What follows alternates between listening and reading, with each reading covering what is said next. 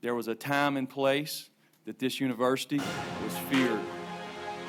My goal as the head football coach at the University of Tennessee is to get us back to that point. All right? Let me just quote the late, great Colonel Sanders. He said, I'm too drunk to taste this chicken. What did it say? That's what she said. When you think about running through the T at Neyland Stadium for the first time this Saturday, does that give you a little bit of chicken skin? A little bit of what? A chicken skin, you know. You know what I'm making reference to when I say chicken skin? You're a Southern boy. I ain't got no idea. Dobbs heaves it. They're bunched up in the end zone. It's tipped up. It's caught. It is caught. Jawan Jennings. Jawan Jennings. Good morning, afternoon, evening, brunch time, lunchtime, sun shining for a few days in a row time, spring break time, cold spring break time, but spring break time nonetheless, March Madness time, spring practice time, spring camp time. Do you say spring practice or spring camp time? I say spring camp, but whatever you say is fine with me time. Whatever time of day it is, it's the right time for the Go Vols 24 7 podcast. Wes Rucker, Ryan Callahan, coming to you from Fort Rucker Studio here on a Wednesday afternoon, a sunny, crisp Wednesday afternoon, I suppose you could say, from the Fort Rucker sunroom. I keep saying that we are going to move this thing back up to the studio at some point, and we are, because, well, here's the deal. I'm having a discussion with the construction crew on whether the project is done at this point because I think they're under the impression that it is, and I'm of the impression that my dad's a contractor. I know a done site when I seen one, and this ain't done yet. So we are working on a couple of things like that. So I don't want to move all the uh, expensive equipment back up there until we know everything is done. But good news, floors are down, ceilings are done, everything's installed, even brand new toilets, brand new thrones here in, uh, in in Fort Rucker. But we are coming to you from the sunroom, and as Ramey would say, since the sun is out, it actually is the sunroom today. Yeah. Going to record this on a Wednesday afternoon. Going to drop it to you maybe on a Friday morning. Haven't decided just yet. Uh, I don't think any big news is going to break over spring break, and we normally do a Friday morning football podcast, so Yeah. we might stick to that plan, uh, but we might bump it up if Ramey and I decide to do a hoops one to take the travel podcast equipment on the road to Columbus, where he and I will be heading here in just a couple of hours. March, March Madness travel logistics complicating things here for you know maybe a couple weeks. We'll see. Yeah, we're going to be traveling up to Columbus, Ohio, uh, as I like to call Ohio, sort of the Eastern Europe of America, uh, where the sun never shines. There's a lot of shadiness, and uh, just kind of sucks. I know that some of you are probably loyal Tennessee fans from the state of Ohio, and you're thinking, hey, hey, don't crap on my state. We know of at least one on the Go Vols twenty four seven checkerboard. It's true. Also, Bob Kesling from the state of right. Ohio. Yeah. And I have family up there, so it's like I have family up there, so I can make that comment, I think. But but every time I go there, yeah, the sun's never out. sun never shines in Ohio in the in the winter. Although it is warmer than Kentucky, I think. Statistically speaking, it's Yeah. warmer than Lexington, Kentucky, which doesn't make sense. But if you've been around the SEC long enough, you know what I'm talking about. Uh, we are going to be talking about football today on this podcast. This is the football podcast, obviously here with Ryan Callahan, but talk a little football, talk a little recruiting. But I do want to mention one or two quick basketball notes before we get going today, just in case because I'm not sure scheduling wise what we're going to be doing here. Do want to throw major congratulations, major kudos out to the one and only sweater vest himself, Darth Sweater Vest, Rick Byrd, at Belmont, uh, East Tennessee native, Knoxville area native. Uh, been coaching at Belmont for oh, more than 30 years now, done an unbelievable job. Uh, his 804th career win was his first NCAA tournament win. So congratulations to the Bruins for a nice, nice performance there against Temple, a pretty decent Temple team. So they are going to move on and advance and play Maryland uh, in the NCAA tournament first round. And that seems like a winnable game for them. It is. I think a lot of people have them advancing. Yeah. And I'll tell you, with their big man back, uh, he's able to, you know, he Belmont is just. I- I don't know any other way to put it, so I'm just going to say it. They are like a incredibly uh, white basketball team with a lot of uh, fundamental guys. They got the one Yep. big guy in the middle who he can uh, score with either hands. Got hook shots from either hand. He's really crafty, and you, you need to kind of double team him because of all his post moves. And then they've they've surrounded him with four shooters. So you either have to double team him uh, and give up a, sh- maybe an open three pointer, or you got to go one on one with him and he's going to score. Eh, Rick Byrd's a brilliant basketball coach, one of the most beautiful offenses in the country. They put up a ton of points for a reason, and congratulations to them moving forward. We'll also have plenty uh, of Tennessee basketball stuff to talk about. I think Ramy and I are probably going to try to take the travel pod equipment up to Columbus. That means maybe the quality won't be quite as high. So normally we're we're crap quality, and we'll be a little little less than crap uh, from those Yeah. podcasts from from an audio standpoint. But we will we will bring those to you. We will try to uh, to bring you updates from up there because obviously this is a, a big big deal uh, for Tennessee basketball. Uh, this is the I guess tied for the highest seed in program history. Was Yeah. going to be a one until they ran into the team that they just for whatever reason cannot beat the Auburn Tigers, Bruce Pearl's boys. They uh, went out there and uh, pretty much laid an egg on Sunday. I think we can all call that what it was. Uh, it's the benefit of covering a mature team is that you can sit there and have conversations with them and say, "What the hell was that?" And they will uh, n- one not be offended by it, and two they will be like, "Yeah, we don't know either." So you Yeah. know that that's. Uh, it was a tough way to end a a season in, in a, or an SEC season because you know I think when you look at it historically, um, this might be the best team in Tennessee history, but there's an asterisk on that because right now, this team, despite being the best team in the Southeastern Conference the past two seasons, when you look at the past two seasons overall, nobody's got a better win loss record than them.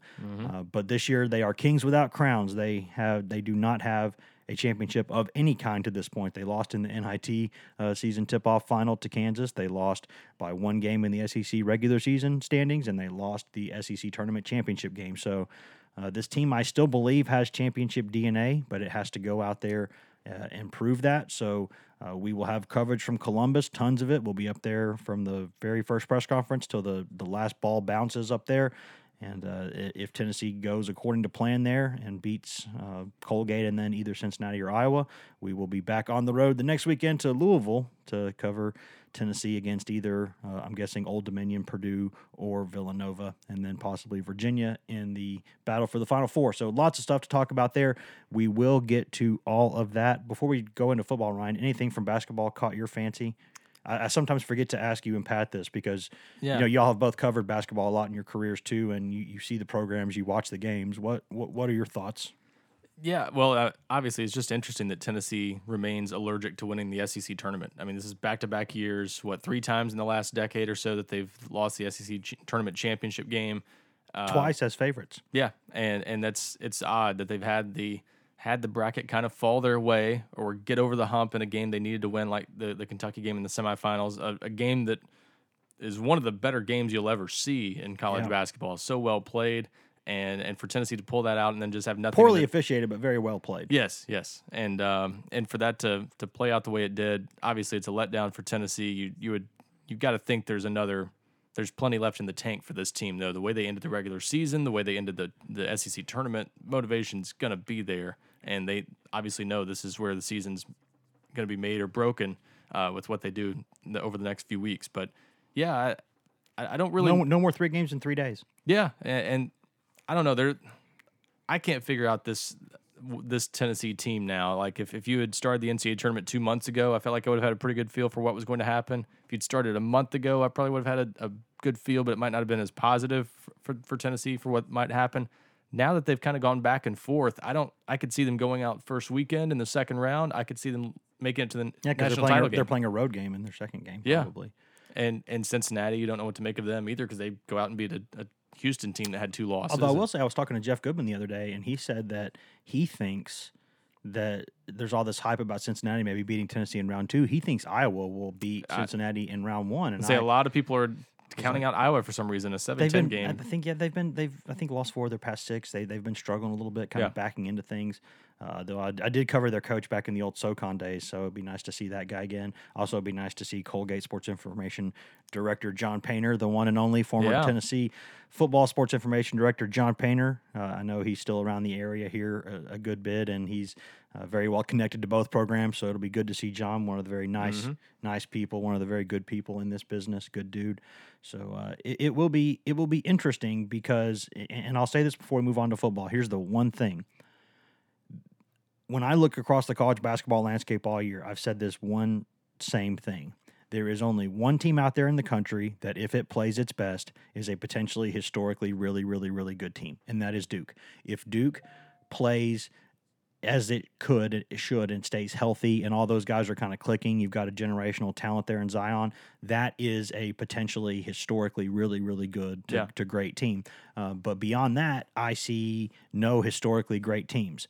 I see some really good teams, but uh, I, I don't I don't see a lot of ooh they're just scary Yeah. teams. And so listen guys, that means Tennessee's one of the top teams in this tournament for a reason. Tennessee has a chance get some luck, get some three balls hitting again, get Lamonte Turner hitting, and you know, uh, just just get Admiral Schofield getting over whatever it was that was wrong with him in the Auburn game. Yeah. And uh, keep guys like Kyle Alexander and, and Grant Williams out of foul trouble. Things go right. This team is is right there and can beat anybody in the country, even that Duke team, in my opinion. So Yeah. uh, I, I think that's the exciting thing about it. That's also the nerve wracking thing because there's a lot of parity in this field, and you know anything could happen. We've seen Loyola go to a Final Four. We've seen you know George Mason go to a Final Four. This is sort of a parity driven era of college basketball, but but Tennessee, right there in the mix. The, the one thing that I, I'll be really interested in seeing, and I think we'll find out one way or another pretty soon, uh, because they're obviously playing Colgate, a team that likes to shoot threes, and they they potentially have a matchup in the Sweet 16 with Villanova, a team that plays a lot like Auburn. You know, spreads it around with guards and uh, jacks up threes all day. So, is is the problem with what Auburn presented just the way they play, or is it Auburn's team in particular? And, and or did Tennessee just catch them on a couple bad days? You know, especially one. One was a close game that could have gone either way on the road. I don't fault them as much for that one, but the no show in Nashville, Well, and obviously. there was the goaltending call. There was some some, Yeah. some interesting things in that game. and obviously Tennessee hasn't defended the three well all year, but part of that's because they do such a good job of def, you know defending penetration and forcing you to take outside shots, and they sort of they sort of bring that on themselves. So when faced with a team like that in the NCAA tournament, can they answer that, or can or is that just a matchup problem for this team? Uh, that that's going to be a big question they may have to answer at some point. Yeah, the, the last thing I'll say, I know I said this once before, but this you, brought up a point that I'll I think it's a good point, and I don't really like the perfect storm analogy. I've never liked the perfect storm analogy. I think that you know sometimes things do go against you, and sometimes you do just have a bad matchup. But in, in general, I think there's always something you can do about a situation to to make it better. With that said. Uh, I do almost kind of think Auburn is a perfect storm for Tennessee because Auburn spreads the field and shoots threes, uh, and, and that's that's always going to spreads the court, and that's always going to cause some problems for anybody because they, I mean, my God, they shot forty in, in a forty minute game. It's unbelievable. But it's not just that; it's the fact that Auburn has something else that Colgate doesn't have, which is elite athleticism. Yes. and they play a very very aggressive style on defense where if you're patient with the ball and you make the right moves you ought to be able to get back cuts and layups and dunks all day. But they're also going to get turnovers because that's just how they play. They overplay passing lanes. They're very aggressive. If you're tennessee you've seen this style before because bruce pearl did a lot of this same stuff when he was at tennessee and it gave a lot of people including rick barnes texas longhorns some problems. So i think it's something about these two systems that and i think it's also a combination of Auburn is going to sell out completely to do a couple things. It's going to sell out to make Grant Williams uncomfortable as much as it can, push him off the post, double him, while also putting a lot of just really, really, really overplaying passing lanes. And any lazy mm. pass gets stolen. And then when they get in transition, they're deadly from three. They're just a bad matchup for Tennessee if Tennessee doesn't take care of the ball. If Tennessee takes care of the ball, it's fine, but it hadn't been able to do that. My long story short here is that yes, Colgate has shot the ball better from three than any team in college basketball since uh, February 1st. Also, Colgate does have one former one top 100-ish prospect, which Tennessee does not have. Uh, he's a transfer from Northwestern, a 6'10 guy who can shoot threes and do a lot of a lot of little things. He's a good player, averages about 16 and 9 per game. Uh, but Colgate does not have the athleticism Auburn has. So Colgate turns the ball over like 13 times a game, which is going to be a problem against Tennessee because if you give the ball to Jordan Bone and Turner in transition, just put two points on the board because they're going to take it down the court and they're going to score. So that's a big problem for Colgate. And, and I think Auburn is just a bad matchup. I think if you're Tennessee, you're glad you don't have to see Wofford, most likely, because that team reminds me a little bit of Auburn, Yep. with, just with not quite the same athleticism. Uh, there's a couple other teams that you're kind of happy that you wouldn't necessarily have to see maybe in your bracket. So I, I think that's kind of a one-off deal. Yeah. And it's a shame because that that arena on Sunday was fit for a coronation. It was ninety percent, probably ninety percent, no exaggeration, Tennessee fans in there, and then a few neutrals and a few Auburn fans. Yeah. And uh, or maybe I'll say eighty five percent Tennessee fans, and then like ten percent Auburn and five percent neutrals, or something like that. Mm-hmm. I did see one Kentucky fan who told me he went to a store in Nashville to buy an Auburn shirt because he was so angry about the way Saturday's game ended that he was like, I'm not selling my ticket to a Tennessee fan, and I don't really love Bruce Pearl, but I really hate Tennessee right now. Uh, beating us too many times the past few years, so I'm going to go buy an Auburn shirt and cheer for Auburn tomorrow. That's devotion. that's that's hardcore, and I appreciate that. I'm like, Yeah. you know what? Respect, tip of the cap, like that uh, that that New York Yankees fan uh, GIF where the kid tips Yes. up his hat and says respect. Yeah, I respect that. So it'll be fun. We'll have a lot to discuss there. It's going to be a fun NCAA tournament, I would imagine. Hopefully, Kyle Alexander doesn't run into a 300 pounder like he did last year and get his hip knocked out, and then Yeah. kind of throw a wrench into everything. Um, even though Tennessee's been playing more that lineup of death with Grant at the five and, and Admiral at the four, so I was gonna say that the only the thing that makes me that thi- their their Warriors lineup of death basically Yeah. is that Bowden is that Bone Turner Bowden Mm-hmm. And Schofield and Williams. No one over the no one taller than six foot seven. Lots of three point shooters. All that. the the the only thing that makes me think Tennessee is going to need some breaks to make. I mean, everybody's going to need some breaks to make a Final Four, but um, the the thing that makes that that maybe should concern you if you're a Tennessee fan, I think this is a team that sort of needs. If one thing goes wrong among those top six players, it could be the death of them because their bench has been so unreliable. And whether it's Jordan Bone not playing well, Grant Williams sort of disappearing the way he can, the way he has a couple of times recently against Kentucky and Auburn, I thought When it, when he when he's spending more time talking to the officials Yeah. than he is doing anything else, that's always his biggest problem. Yeah, or when Admiral Schofield's not on, like he wasn't at Kentucky, you know, things like that. If, it, if Kyle Alexander gets in foul trouble, any one of those things can sort of kill this team. Although if Kentucky Fulke shows up, apparently, Yeah. uh, you know Tennessee that that will help. So yep. Yeah, I mean it, it's you know They if one thing goes wrong, they need everyone else to play really well to win, and that's kind of where they that's kind of where they are as a team. So they absolutely are good enough to beat anybody, but they need the stars to sort of align in, uh, in four straight games in a way because they really have to rely on those six players, and I don't think you could. I mean, they're going to have to have some contributions in some form or fashion from Fulkerson, Pons, Walker, those guys, but.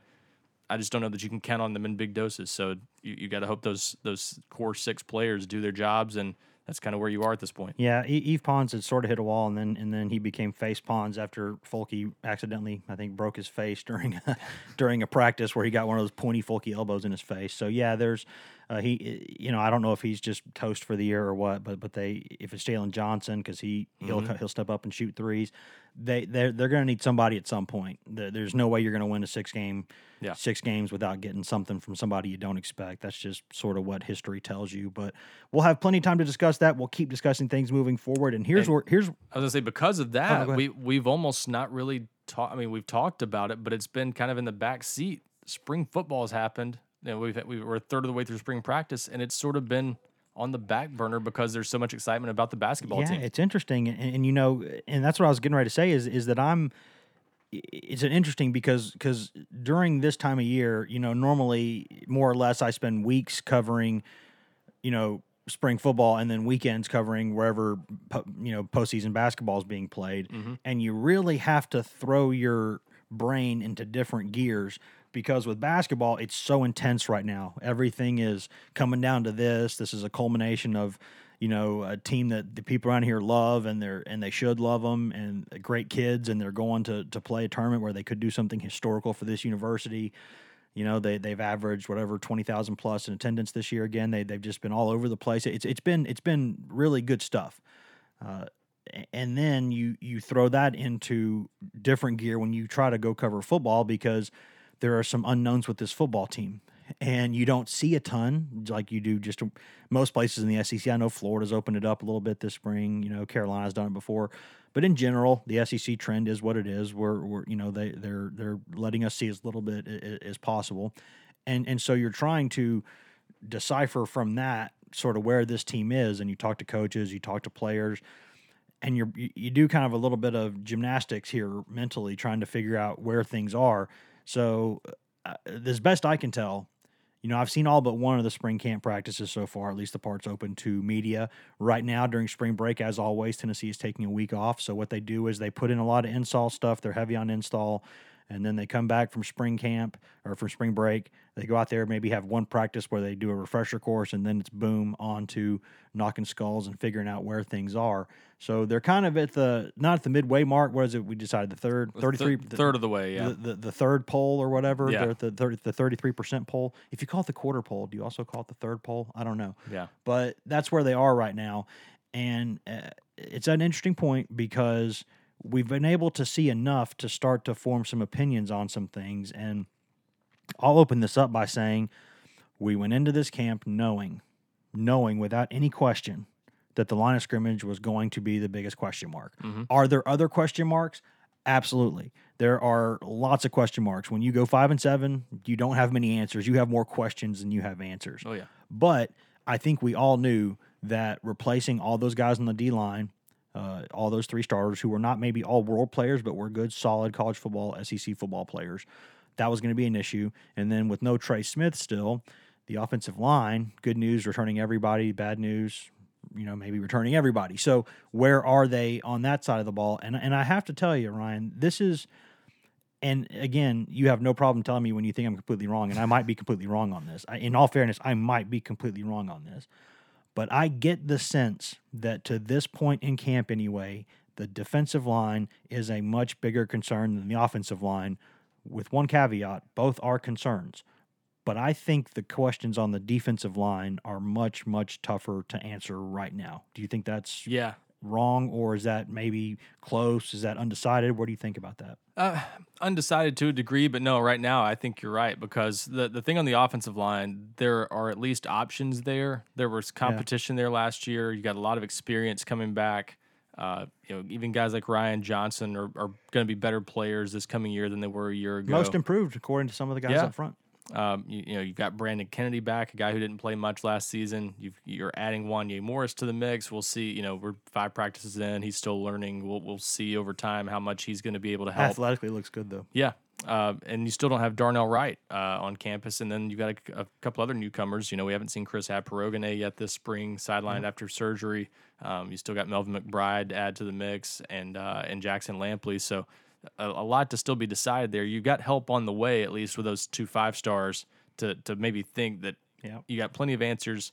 Uh, You you got a moving piece like Jahmir Johnson, and then you've got a couple talented freshmen that can help you. So you've you've at least got answers there. And freshmen who, even if they aren't quite 100% ready to help you at the beginning of the season, they could very much when you get to the much more negotiable back part of the of Yeah. the seat of the schedule, they might be able to go in and step in and help you then. Mm-hmm. Maybe, maybe. and, and I think they're, I think there's a real chance they could contribute sooner than that. It's just are they going to be? especially in Wanye's case, yes. Yeah, and are, are they going to be day one starters? We'll see, but they've got a they've got a chance to help early. So, uh, yeah, you've got help on the way there, and you've got a lot of options to begin with, or at least at least several options to begin with. On the defensive line, I don't think you feel quite as good. I will say after the news of uh, you know Tate Martell at, at Miami being cleared to play this year, I think you've got to feel pretty good if you're Tennessee about your chances of Aubrey Solomon now being ruled eligible for this year. Now, Yeah, they, they waving everybody up in here. yeah, it's. I mean, everybody's freaking out. Oh, it's becoming free agency in college football. It's uh, someone threw out. I think They're it's, like they're like Ron Washington there at the third base coach. They're just they're just wheeling everybody on Yeah. home. Just go on home.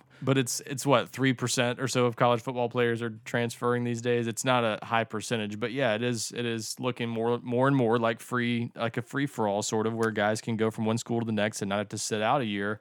And uh, if, if that's the case, that's good news for Tennessee because Aubrey Solomon, you know, D'Angelo Gibbs too, but more so Aubrey Solomon is a guy they really could use this year. And and if they don't have him, I think you're looking at a group that needs a couple guys to emerge really badly. And yeah, that- and he steps up, and I don't know whether Solomon would step in and start immediately, right. sort of on the nose or off to there to the side. I think maybe off to the side because Mm-hmm. you would probably have Gooden starting on the nose. I, I don't know Yeah. that for sure, but it just seems to me like He's looked Gooden's more like a the nose. Yeah, Solomon has looked more like a DN so far in the in the three four looks, and you maybe, know maybe slide in on on yeah, in, downs. in four man fronts, he's going to be yeah, he's a three hundred pound or so guy, so he, he'd be a defensive tackle most of the uh, in, in four man fronts, which you'll see quite a bit, obviously. So yeah, he's one that helps you, but even if he's part of the mix, you still got some questions to answer because you've got two junior college guys who aren't here yet, Savion Williams and and Darel Middleton. How much are those guys going to help you? You know, Middleton's You not, hope Savion from day one, and then Yes. Middleton sometime during the season. I was gonna say Middleton's not your classic JUCO plug and play guy. He's one. He's one that's still gonna need some time. He's only a year in, really playing football again. So you, you've got to get him up to speed still, and he's he's developing a lot of potential there. He's just maybe not a day one. oh gosh, tons of potential not- not- athletically. yeah, that, all, and that's always been the case with him. But you know, is he? Yeah, I remember watching him as a 15 year old, being like, "Man, this kid Yeah. is a special athlete." a- and he he's he's got all that untapped potential, but he's still he's still learning how to play as a as a massive defensive lineman. You know, he was a, essentially a, a wide receiver in high school, a large tight end who, who split out wide at Oak Ridge uh, in his final year or two of high school. So a lot to learn there still. And then Savion Williams, he gets here in the summer. I think he's more ready to play, but even even he, you have to worry a little bit about the fact that he's not here in January like some junior college guys. That he's going to be here only for a couple months, like Emmit Gooden was last year. That obviously shows you can play as a as a JUCO player in that situation. You just have but- to hope a JUCO guy because you just always. I don't care who you are. If you're a coach, you are always worried about conditioning with a JUCO guy because there there are some high schools, and there are some good coaches at the JUCO level, but there are also. Um, the funding is what it is, and Mm-hmm. you some high schools in, in in places like Texas and Florida and the Atlanta area and stuff like Mm-hmm. that. Some of those high schools have better, you know, training facilities than some of the JUCOs do. So you never really know what kind of shape a guy's going to be in. Absolutely, and that's uh, yeah. You've got to figure out you know, how much those guys can contribute. So in the meantime, you're working with what you have on campus and what we see out there, and you know what we've seen so far the first five practices. It's it's a group that needs some work. I mean, that's that's what we kind of thought it would be. But you know, Emmit Gooden is the one you feel like you can count on in that group, and I, th- I think he'll be a better player than he was even last year when he was pretty solid and got better throughout the season. Boy, at times he was really good. Yeah. So so you you've got you got one you can count on there for sure. You know, I think Aubrey Solomon is going to be a, a, an effective player if he's if he's eligible. You're going to feel good about him too. So that and there's just there's so much like if a guy like Martell can get eligible, I don't know why a guy like Solomon, you know, and, and even Gibbs possibly wouldn't be eligible. I mean, it's just they're they're starting that trend now, yep. And and well, and even with Gibbs' case, everyone's pointing to which Justin. I'm all for. Which I'm all for. Yeah. I'm all for that. I'm all for that because I think anything that puts more power in the hands of the student athletes is something I'm a favor of. But yeah, you were talking about the the, the situation with Fields. Yeah, with, with Justin Fields, yeah, the, the fact that he's been ruled eligible, and then you've got the Tate Martell stuff on top of that, even that makes you feel probably better about D'Angelo Gibbs. You know, we'll see. Nothing's a sure thing. It's the NCAA, and at some point they're probably going to take a pointlessly firm stance and say, no, this is not going to be free agency. We're not going to rule everyone eligible right away. And so, because who- at the end they're humans making decisions on a sliding scale. yeah, so so who knows what's really going to happen? But yeah, I think you've got to feel better about your chances with both of those guys. Solomon's the one you really need. I think you know Gibbs has shown some promise as a receiver. Well, I think he's still got plenty to learn there, but he's made some nice plays where you think, eh, but he maybe be a better receiver than I thought. as Prince Michael makes his weekly entrance on the podcast Yeah. here now. He uh, you can't hear him as much upstairs, but you can always hear him down here. Always hear him down in the sunroom. The thinner walls down in the sunroom. Yep. But the uh, yeah, I mean, I mean I, from what I've seen from Gibbs, I have seen some spectacular playmaking ability and also a complete. Uh, like amateurish take on the wide receiver position because he does he doesn't know it yet. Yeah. So, uh, and I don't know if amateurish is the right word, but but you know novice, just Yeah. a, a noob as you would Ine- say in internet. inexperienced, yeah. yeah, inexperienced. Yeah, there's a good word. Yeah, it, it, it's it's interesting too be, because you know he's a guy who athletically it just wows you. You can tell he's been Mm-hmm. in an SEC strength program for years. He was a great athlete coming out of high school. Uh, he's got all of those tools, but but he also doesn't have quite the the um, just the knowledge of playing the position yet. Sure. And, and what I have heard in all candor is that the more people, and this is what you would expect to hear, so it's not surprising, but the more people are on the field, i i the more inexperienced he starts to look. Like he looks Yeah. more inexperienced in seven on seven than he does in routes on air. He looks more inexperienced in eleven on eleven than he does, you know, in against seven on seven. So you know, because what I've heard is that when it's eleven on eleven, I have heard nothing but absolutely outstanding things about the the shape uh, that Jawan Jennings is in right now, Mm-hmm. and that he is looking like Jawan again finally after last year just battling through everything he battled through. and still was pretty productive. Yeah, d- despite some of it, much of it being his own fault, some of it not, just bad luck. But he he, um, you know, he, he he was battling last year, kind of swimming upstream, I guess you could say. Mm-hmm. And uh, but but yeah, I mean, bottom line is with with with, with Savion, you just don't know what shape he's going to get into, and then you don't know what shape you can get him into in two months. right. So because that's what you have to do. and and you look at those other defensive linemen who have been out there so far this spring. It's it's a collection of major question marks that you're just hoping one emerges. You know, John Mincey's shown potential. I like I like Mincey and Garland down the road. yeah, and so you then you've got you know Garland. You know, is how how quickly can Latrell Bumpus pick up defensive line after playing tight end last season? He's got potential, but is he going to be? he's also small. Yeah, and is he going to be there this year? Uh, and that's still one that they're going to evaluate at some point during the spring and decide whether that's long term where he's going to stay or if they move him back to tight end. You know, they, they mentioned maybe halfway through spring evaluating his progress and making a decision for uh, for sure on what they want to do. But there's obviously more of a need on the defensive line if he can help there.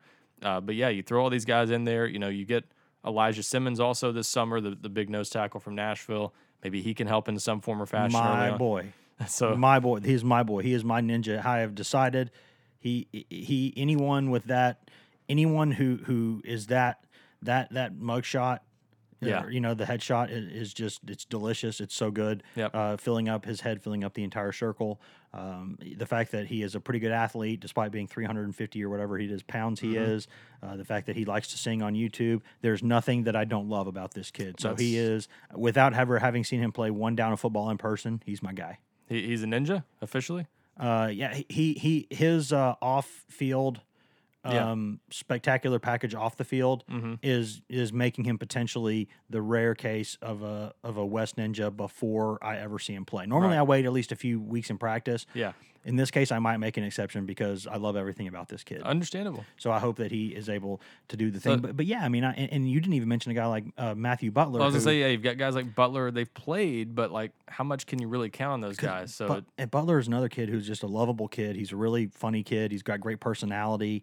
Uh, he's not afraid to be kind of socially active uh, in in some ways off the field. So you can tell he's got a backbone there. He's a smart kid. He's he's got a he's got a brain uh, inside that head of his, uh, and he looks like a million dollars in person. He just fills out his uniform. He's big. He's got muscles. You just look at you're like, you should be good. You should be a dude. Yeah. Uh, and then it play starts, and you're like, I don't. You're not doing anything. So.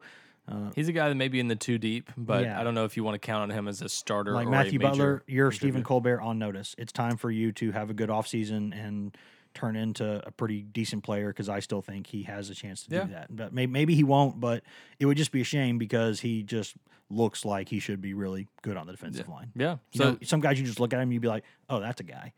Like if you're just going down the lineup, I mean, you can be honest about this. If you're just Yeah. walking, if you're just watching them in a line there, you watch them before they go into practice. They've kind of put their their pads on. They're going out there. You go, Mm-hmm. oh, that's a dude yep. that's a dude.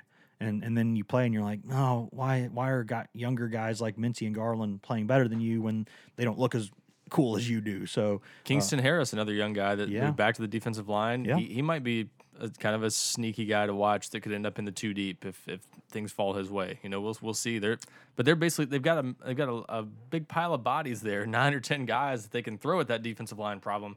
But at the end of the day, they still need four or five to emerge as dependable players, and I don't think they have that yet. So that's why I think so far, just early on in spring, based on Jeremy Pruitt's reaction, the time he's spending with the defensive line, I think you can always tell where Pruitt where his concerns lie by watching where he goes on the practice field. And he spent some time already with the defensive line. He never did that last season. I, I, I rarely remember him seeing seeing him with the defensive line last year. We saw him with the offense toward the end of the year. Yeah, we did. You saw him with the defensive backs. I don't remember seeing him with the de- defensive line much. So the fact that he's already spending some time there tells you he's worried about that group. He needs them to step forward to feel better about this defense. If your secondary and your linebackers are playing well, sometimes it doesn't matter a whole lot if your defensive line isn't very good. So they need that group to take some big steps, and and so far you'd have to say that's probably the biggest concern about this team a third of the way through spring practice. Yeah, and, and we can say this too in, in all candor. You know, the way that Tennessee's defense is lined up to play now, I don't, I don't think that you can say it's just a three four or it's just a four three. It's a hybrid, but you know they like to do some of that three down stuff, and when they do that, you don't necessarily have to be great on the defensive line. You Yeah. just cannot be bad. You cannot be bad. If you can be good enough to do what Shy Tuttle was able to do, just sit there in that gap, hold that line, Well, the- hold your guy up. You know, if you can do that, if you can hold up, if you if you can get a guy in the middle, if Gooden can hold up two gaps, Yep. if he can do that, and they can get just enough just enough pressure from the other guys, if they can just kind of hold their gaps, occasionally wiggle through there and make a play, but if they can just hold up up front, they don't have to be great. And I and I think I'm gonna go out on a limb here and say they're not gonna be great. Yeah. That's just I don't think that's possible with this group in this particular season. I think down the road they could be better. Mm-hmm. But unless Williams comes in like gangbusters and Gooden becomes a stud, And Solomon's you eligible know, and and lives up Solomon's hype. eligible. Like the, so many, too many things have to come together for me to say they're going to be great up front. What they can be is okay, and if they can be okay, Mm-hmm. then they can just if they can be okay up front and pretty good everywhere else. Between that and the coaching acumen that this staff has on the defensive side of the ball, they can hold up there. They Yeah. can be okay. Now that doesn't mean like I think Bama could expose them. You know, Georgia could expose them. The good teams could still expose the hell out of them, and they could they could cause all kinds of problems for them. Mm-hmm. But I think if they're just okay up front, they don't they don't need to be great. They just they need to be okay. If they can do that, I think that's where the bar needs to be set. Maybe not internally. You don't want to tell the guys that. Yeah. But I think if you're a coach right now of this team in your own head, you're thinking, let's be reasonable here. Let's just get these guys okay. Yeah, and this is where this is where you need Tracy Rocker to earn his money. You know, he's a veteran defensive line coach. If anybody can get the most out of that group, Lots like of to- guys in the league. yeah, you'd like to think he can do it. And if he can make that a serviceable group this year, that that could be the difference between six and eight wins. You know, you've you've you've got to find a way to be, like you said, at least okay at that position to give yourself a chance to be better defensively at the positions where you have a chance to take a step forward. You know, at cornerback, you've got some talent. Nigel Warrior's a, a senior at safety. You got some interesting pieces at linebacker. Darrell Taylor's a good edge rusher. You've got some pieces around them, but to be Who's going to be who's going to be motivated to make money this year? yeah. So, to, but for those guys to be good, you need the defensive line to do its job, like you're saying, hold it, hold up those gaps and and, and allow those guys to roam free and make plays. So, and, and get some pressure uh, in in situ- certain situations at least. And you know that Tracy Rocker is going to be hard on them. Oh yeah, because he is incredibly frank with those guys throughout practice. He lets them know uh, that's not good enough, and he he he says it in a much more direct manner than that's not good enough. Oh, yeah. he, he gets the point across. He can speak the language. This guy was a tremendous player, Mm-hmm. uh, one of the better D linemen in SEC history. This guy was a stud. He knows the game. He knows how to coach. He can get after. He maybe he maybe he's not recruiting quite as dynamically as he was a few years ago, Yeah. but but he is still a really good defensive line coach. And right now, they've also got Pruitt helping them out there, and he's a great position coach uh, anywhere on the defense. So I think they've got a chance there. On on the offensive line, I think there are still questions, and I think they're being masked a little bit by all the concerns on the defensive line yeah, um, because you know they, they still they don't have the numbers right now on the O line that they're going to have in the summer and going forward, which is good for the guys who are there because it means more reps. But uh, they just still don't have, and they have more than they had last spring. Last spring they didn't have anybody, but they still have, I think, some questions at tackle. I think we all know that. Last year, you could tell when Trey Smith was being thrown out there with his situation, and I don't mean his his his uh, blood clots. I mean, you know, the fact that he missed an entire offseason and then he hurt his knee in the first very first game of the season, and they were still putting him out there at tackle. That let you know what their concerns were at the tackle position. Uh, so maybe they slide Jahmir Johnson out there. Maybe some of those young guys step in because I still think they're okay. I think in the guard box, I, I think they can be fine there. I don't know, you know, maybe they won't be great, but I think in the guard box they can be okay. I think if Kennedy can come back and be healthy, that gives them another body there. Uh, I think Ryan Johnson is still maybe a better guard than a center, uh, but he's a guy who, you know, has by all accounts had a really good past three or four months, and, is a guy who's out there doing some good things right now in camp. Uh, he's obviously the, if the offensive if the offense is kicking the defense's tail, and they're running the ball pretty well and they're throwing the ball pretty well. I think you have to give the center some credit for that because he's the guy diagnosing plays. He's Yeah. the guy that that is holding up. He's the guy who's not just letting people missing blocks and having guys run right by him like they did last year. So I think they're okay in the guard box. I, I think the tackle spots are where there's more concern. Um, and I think that's natural. I mean, credit a guy like Tatum for putting on weight. He's finally cracked the 300 pound club. Uh, maybe he's a guy who can physically hold up better now. Um, but maybe they need those freshmen to step in. You know, I still like Jahmir Johnson's potential there at tackle. Um, I, I, think he's still he's always going to be a little undersized, but I think that's okay in this day and age. He can he's just he he, he knows how to play the game and, and where, he's tough. And where he is is such a wild card for this offensive line. If Yes. he plays tackle, suddenly when you know where does Wanya Morris fit into things? Does he play guard? Does he shift over to right tackle to try to compete there? You know that that's an interesting situation to watch. yes, it is. You know Jahmir Johnson's going to be starting somewhere. We feel pretty good that he's going to be starting somewhere. So it gives you some options, but at the same time, it, it maybe impacts the situation for some other players. You know, it makes uh, you know makes an maybe an easier easier path for a guy like Jerome Carvin or someone else to play their way into the lineup if Jahmir Johnson is at tackle instead of guard. There is a lot more talent on that second team O line than Mm-hmm. there was this time last year. Yeah. Now, is it, if it's good enough, that's another topic for another day. But just in terms of have they taken this roster and beefed it up and improved it in the past year, and you just look at some of the names and faces on that second team O line, and you go, yeah, that's better. Yeah. There's no, you don't see a lot of walk-ons there anymore. You no offense. I mean, you don't you, you see some more talent there.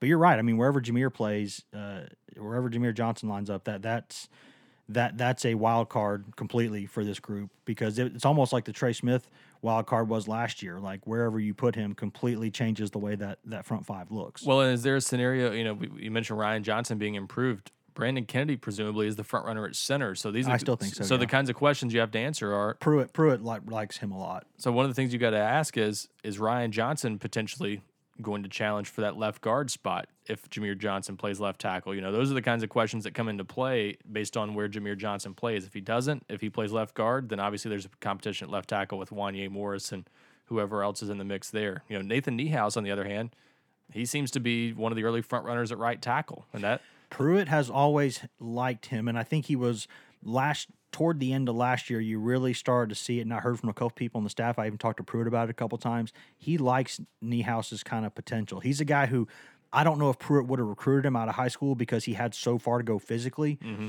And, and Pruitt's already said if you if you recruit a 260 pound offensive lineman or 265 pound offensive lineman, you're probably looking at three years realistically before he's ready to play, unless he's just a, a freak. So you know that he has that going for him. Um, maybe he wouldn't have been a guy that that Pruitt would have recruited at the beginning, but he's a guy who now three or four years into the program might be ready to play, and he he's got some toughness to him. Just like it seems like a lot of those Cincinnati, like Ohio area offensive linemen do. He's got good good grit to him. So I, I I think that's interesting. And and in talking to Pruitt, I can tell you that his mindset about this group without question is I don't want to know who's the best at each position. I want to know who my five, six, seven, and eight best offensive linemen are. He said that that's all I he said the biggest thing I care about. He goes, sure, you know, maybe once you figure out those guys, of course, then you got to figure out the combination, who works well with who, who has a rapport with who, you know, all the all those kinds of things. You know, do you have a special situation like, you know, Fulton and, and Jawan James were where they were just inseparable? They're on the right side and they were kind of linked, you know, telepathically about knowing knowing where the other one was going to go. But I think his and I know his main thought process here is I want to exit spring practice. I want to know who are my best five, who are my best six, who are my best seven, who are my best eight, and I want to have them in order, and then I can figure out where I'm going to put them, because he he seems to believe that O line is O line, and then if you can play guard, you can play tackle. If you can play guard, you can play center. He thinks that you ought to be able to to figure out how to play the different positions. He wants to know who my best five blockers are, who my best five protectors, my best five run mashers. That's what he wants to know. And I think that's a that's a pretty valid way to look at it because guys are going to go down during the season. Things happen. Guys get rolled up on. Happens every week. You got to be you got to be ready. And I think a good situation for this group would be exiting spring practice knowing that you don't have to just give Darnell Wright a spot when he comes on campus. If you if this group can get to a spot where and the coaches would never say this, but they would think this. If they can be in a spot where they don't have to just give Darnell Wright a spot when he comes on campus, that's a good thing because they want him to have to earn it. They want him to have to to to prove that he's better than the other guys, not that well, everybody sucks, so we're going to put the young talented guy there and let him figure it out. And that's, that's- what you don't want to be Yeah, and that's always the best situation for for everyone involved. It's better for your offensive line. Obviously, if you can be, have that luxury, it's better for the young player to be having to push his way into the lineup. You know, you, you don't You want don't want be you don't want entitlement there. yeah, and and yeah, it, it's not going to make him the best player he can be if he feels like he's stepping in as a day one starter. You know, when he arrives on campus. So that's yeah, that I, I've always thought you don't. I mean, for obvious reasons, I don't think it's ideal for Tennessee to start two true freshman tackles anyway because those guys are going to get beat a lot. That's just how it's going to be. And you've got a quarterback that took a lot of shots last year. You want to keep him healthy and keep him on the field. Uh, the way you do that is making sure he's at least got some reliable tackles to give him a, sh- a chance. And you needed one of those guys at least to be a veteran, ideally. Yeah, because I think uh, there are very few players who are great organically.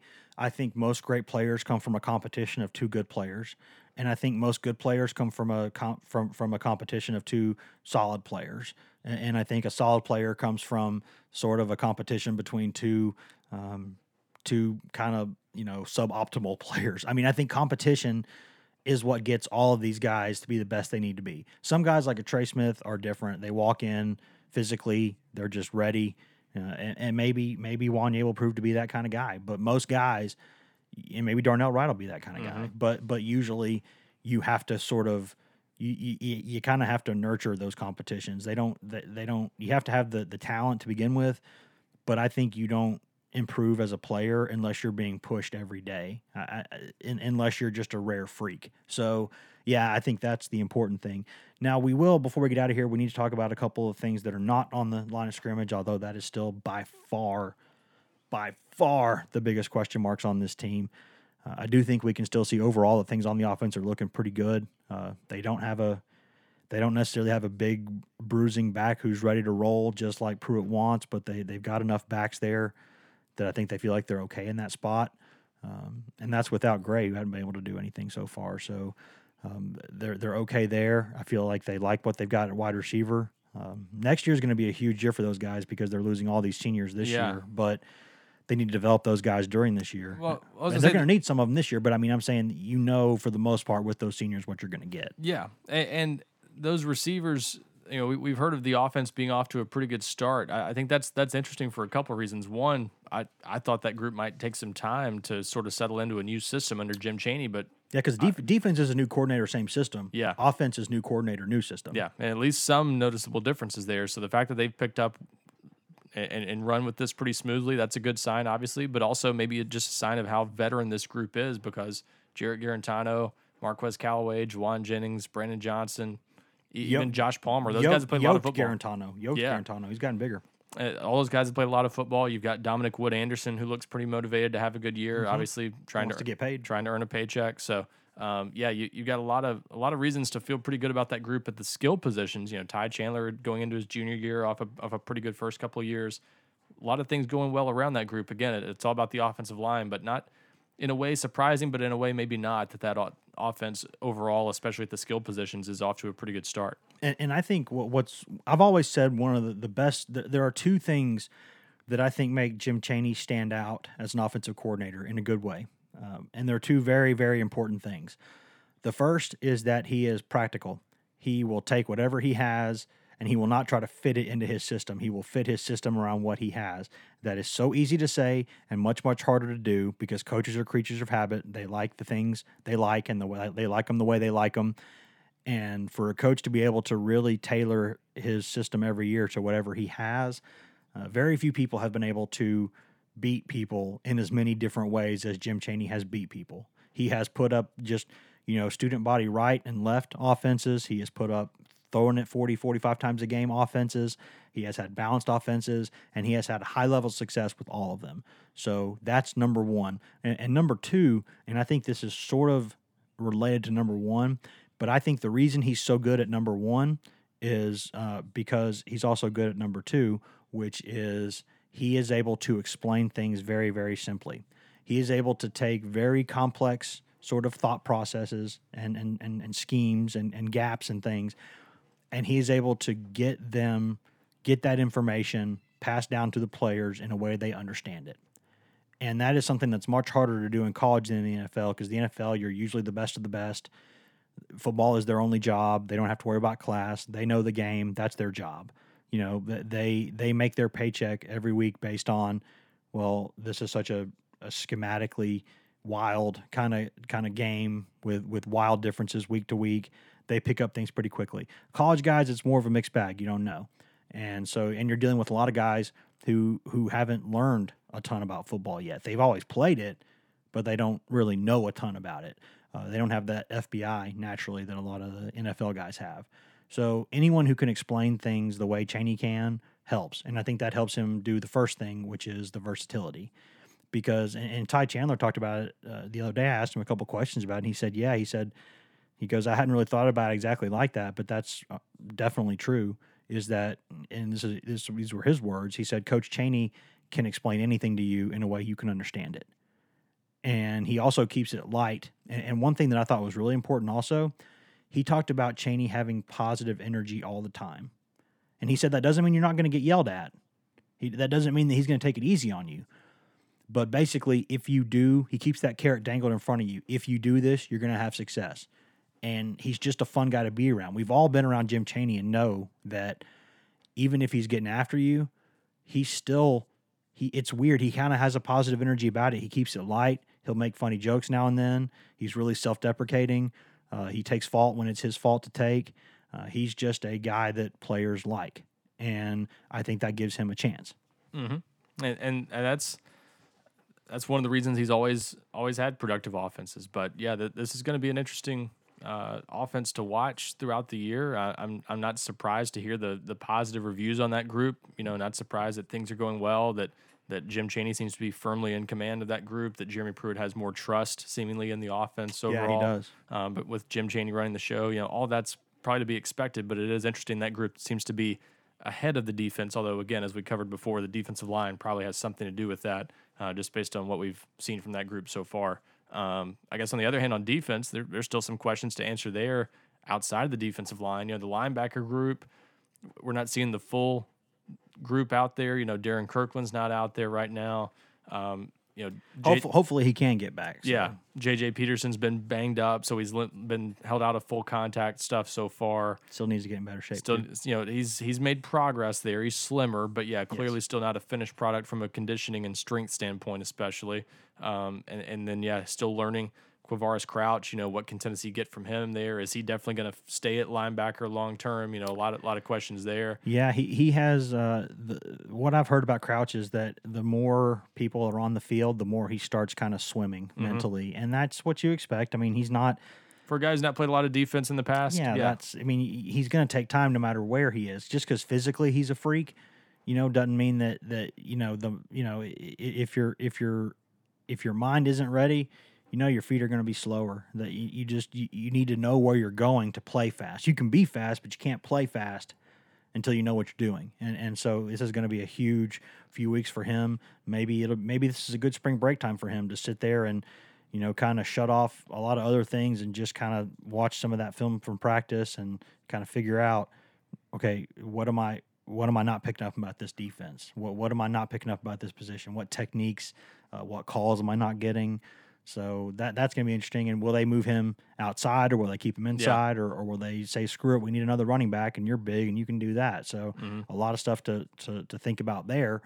Um, but yeah, I mean, I think they they need a little bit more. Maybe uh, I think DeAndre Johnson's okay too. I think he's he, he's a solid player. I think they've got some guys who can do some things, but they do need a little more there. Well, and, and what I was going to say is that the other two positions I'm kind of watching. And I, I said going into the spring, I thought they needed to find some way to get another edge rusher besides Darrell Taylor. Yes. To, to be productive there. And they seem to be pushing Jordan Allen pretty hard. They're, they're, he's gotten bigger. Yeah. They're, they're working really hard to see, you know, if he's maybe showing some signs of turning the corner at all and, and, and maybe to see if they can sort of sort of get him ready to at least contribute this year. They really could use that. They need they need a second and third guy at that position besides Darrell Taylor at one of those outside spots to be able to get some pressure.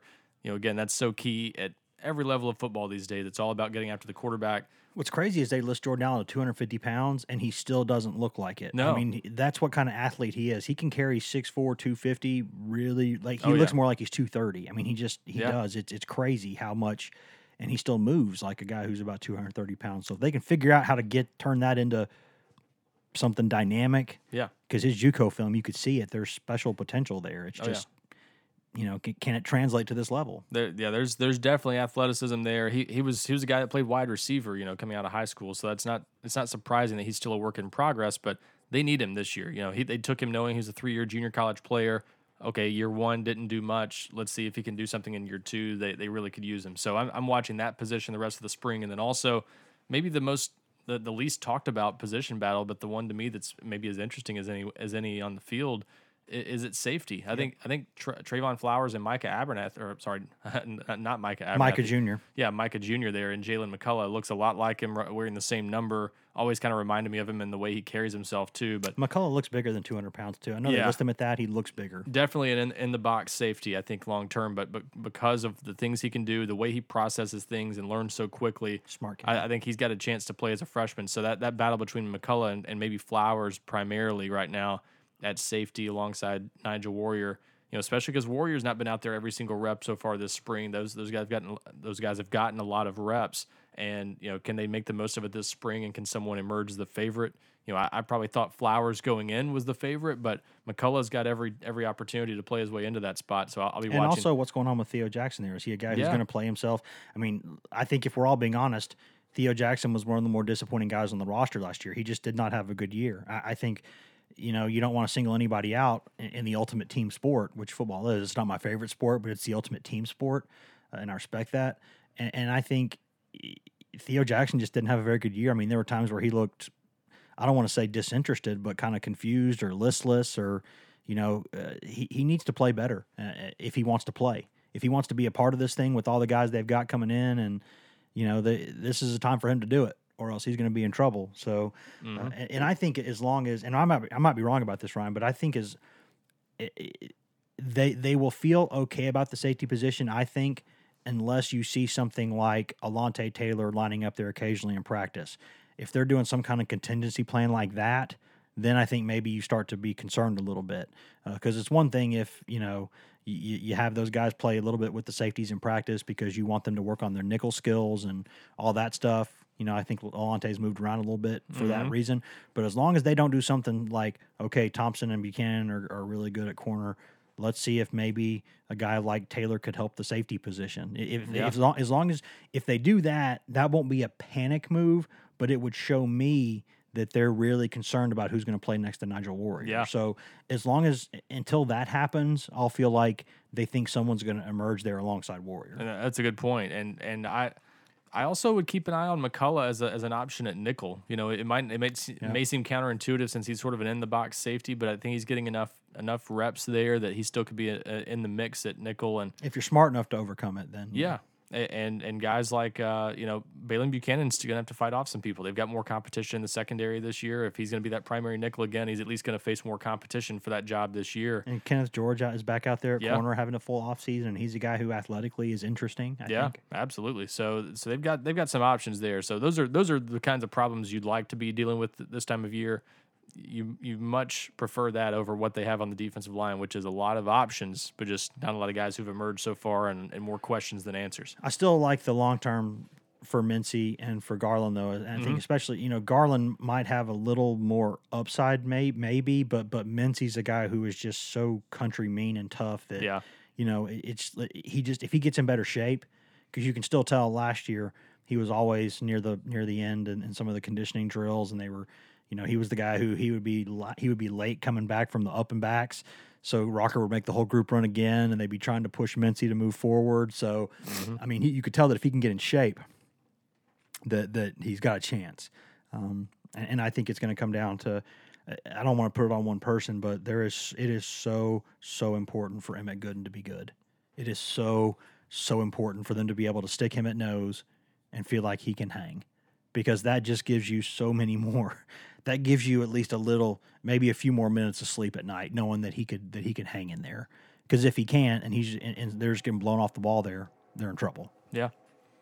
It's uh yeah, they, they- they've still got a lot to figure out there and and you know, a lot to watch over these last uh last three full weeks of spring practice. Uh, it's going to be a, a packed three full weeks because they've got four practices squeezed into next week's schedule. Yeah. Uh, with the way they had to to sort of arrange this year's schedule, starting the with a, a week and a half before spring practice. So four practices next week, three each of the final two weeks. So a lot to a lot they need to get out of those practices, and, and obviously a lot of that's on the d- defensive side of the ball, but questions all around still. Uh, before we get out of here, Ryan, uh, anything I know that right now there's so much going on with basketball and with football that you know recruiting never sleeps, but it seems like this is one of perhaps one of the quieter times in that in that in that recruiting calendar. But there's always recruiting going on. We know Jeremy Pruitt loves this stuff. He misses in a, in, in a weird way. He misses. You know, I asked I asked him again recently what he missed about being a head coach and or, or what he missed about being an assistant coach now that he was a head coach. And he said again, he goes, I miss going out on the road in the spring. It's Yeah. like, bro, you get to stay home now. Like that's that's good, right? He goes, Man, I like going out and recruiting. So I mean, that's just how he is, which is good for the Tennessee program that he loves this stuff. But you know, it, it's he's always going to recruit, and there's got to be some stuff going on right now. Oh yeah, there, there's plenty, and it's an important time of year because you're trying to get guys on campus. They've already gotten a lot on campus throughout, you know, junior days, the first week and a half of spring practice. They've got plenty more visits coming up that they that they need to get, you know, guys on campus over the next few weeks uh, during spring practice. But with this being spring break, you know, it's a it's a time for not many visits and things like that going on right now. Players are away, so it's not an ideal time for that. So things have sort of been quiet this week, but it'll pick back up next week once practices start again. Uh, one of the big storylines, obviously, to watch right now has been R- Rakim Jarrett, a five-star wide receiver from up in the D.C. area. He visited Tennessee. uh, What up, DC? yeah, vis- visited Tennessee. Uh, uh, I guess by the time this podcast comes out, it'll be about two weeks ago that he visited Tennessee, and it, was a it was a really good first visit for Tennessee. Enough that they're right there in the mix, and, and he's talked about making a decision fairly soon. We'll, see if that plan sticks. With all those senior receivers at Tennessee, there's a, there's an opportunity there, and someone's going to take advantage of it. I, think it's going to help them get you know some good receivers in this class. It's just a matter of who. and they say like, listen, there's four senior wide receivers on this team. and, and you got Tee Martin, you know, recruiting that group now. I, I think the the stars have aligned for this to be a, a pretty good wide receiver class, or it certainly has a chance to be. And and yeah, Rakim Jarrett, we'll see if they can get him, but he's he's says he's going to visit eight more SEC schools, or not eight more, but eight SEC schools during a spring break starting this weekend. And Tennessee. Tennessee is one of them. So making a second trip uh, to Tennessee next weekend for another another visit. He's talked about a decision possibly coming soon. We'll see if that sticks. But as of right now, Tennessee Will he the, be visiting during Tennessee's spring break? Because that would be no, no, it's it's next weekend Okay, during, good, when good, they're good. back on the practice field by that point. So yeah, that it works out well, and, and Tennessee will get another visit from him. It looks like so.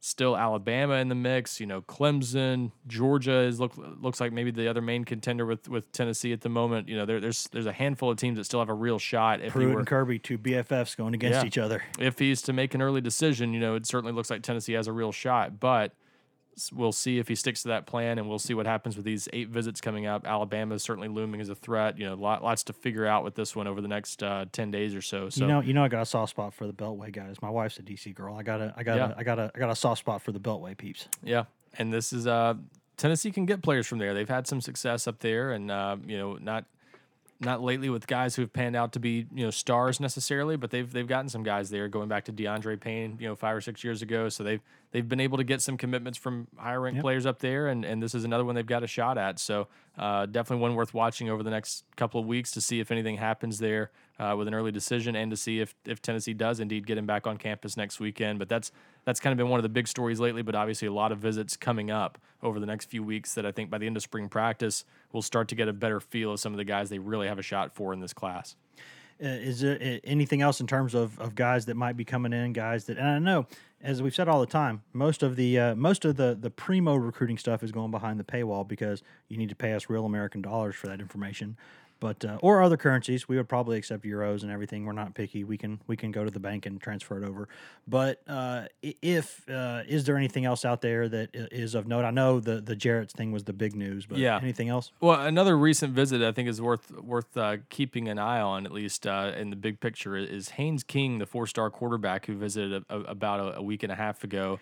The fact that Tennessee It's two last names. Yeah, the the the fact that he you know got got on on campus uh, at Tennessee after after getting that offer on the very day the, the news of Jim Chaney's hiring started to leak at Tennessee. Um, the the fact that that he made the trip to Tennessee, I think, shows they're at least in the in the mix. Although he did go back to Auburn recently for the second time. Uh, you know, there's a, there's a bunch of schools in the mix for him. His his stock has risen quite a bit this spring. He's one to keep an eye on. But in the big picture, what that tells us is Tennessee really open to taking two quarterbacks in this class. So We'll see if they who they can get if they go that route, but it does look like it's a real possibility that if they can get someone they like, maybe someone who's not identical to Harrison Bailey in style, someone who can run a little bit more, if they can get someone else like that in this class, they're very open to the idea of taking a second quarterback. So I think that's definitely a situation worth watching and, and something to keep an eye on. Certainly, as coaches get out on the road next uh, next month for the spring evaluation period, do we see more offers go out there? Do other options come into play? They, they, they definitely have some interest at quarterback. And I think that Haynes King visit is kind of the, the indication that they really are uh, maybe not finished there, even though they have Harrison Bailey as, as the star of this class right now. I think that's a pretty good place to leave it off. Guys, thanks for tuning in this week. Uh, there, there's a lot going on here right now. It's a there's a, it's a busy time of the year with a lot of stuff going on. So we're going to try to keep you informed with all of that. Uh, as always, you can find all of us on social media. Uh, I'm Wes Rucker 24 7 on Twitter. Ryan Callahan is Ryan Callahan 24 7 on Twitter. Patrick Brown is P Brown 24 7 on Twitter. And Grant Ramey, not the team player, is just Grant Ramey on Twitter because he doesn't want Grant Ramey 24 7, apparently. I don't know why, but he's just it's just how he rolls i suppose. Uh, you can find all of us on social media at twitter.com slash govols247 and on our uh, very excellent facebook page which i think we've done a lot of work on and we're very proud of it. You can go to facebook.com slash govols247 there we got a great facebook team who's doing lots of great stuff for us there. Or if you want to go drink water directly from the hose you can go to uh, govols247.com where we've always got lots of good specials going on. Uh, you can always get a, a, you know seven day free trial. There's always all kinds of good deals you can get there with all the information. Uh, so we have lots of free information, so you can just sign up for the site without paying, and you can get some good stuff. Or you can go and uh, you can get all of it uh, if you pay us a real low fund of American dollars per month. It's it's less than one mediocre lunch per month.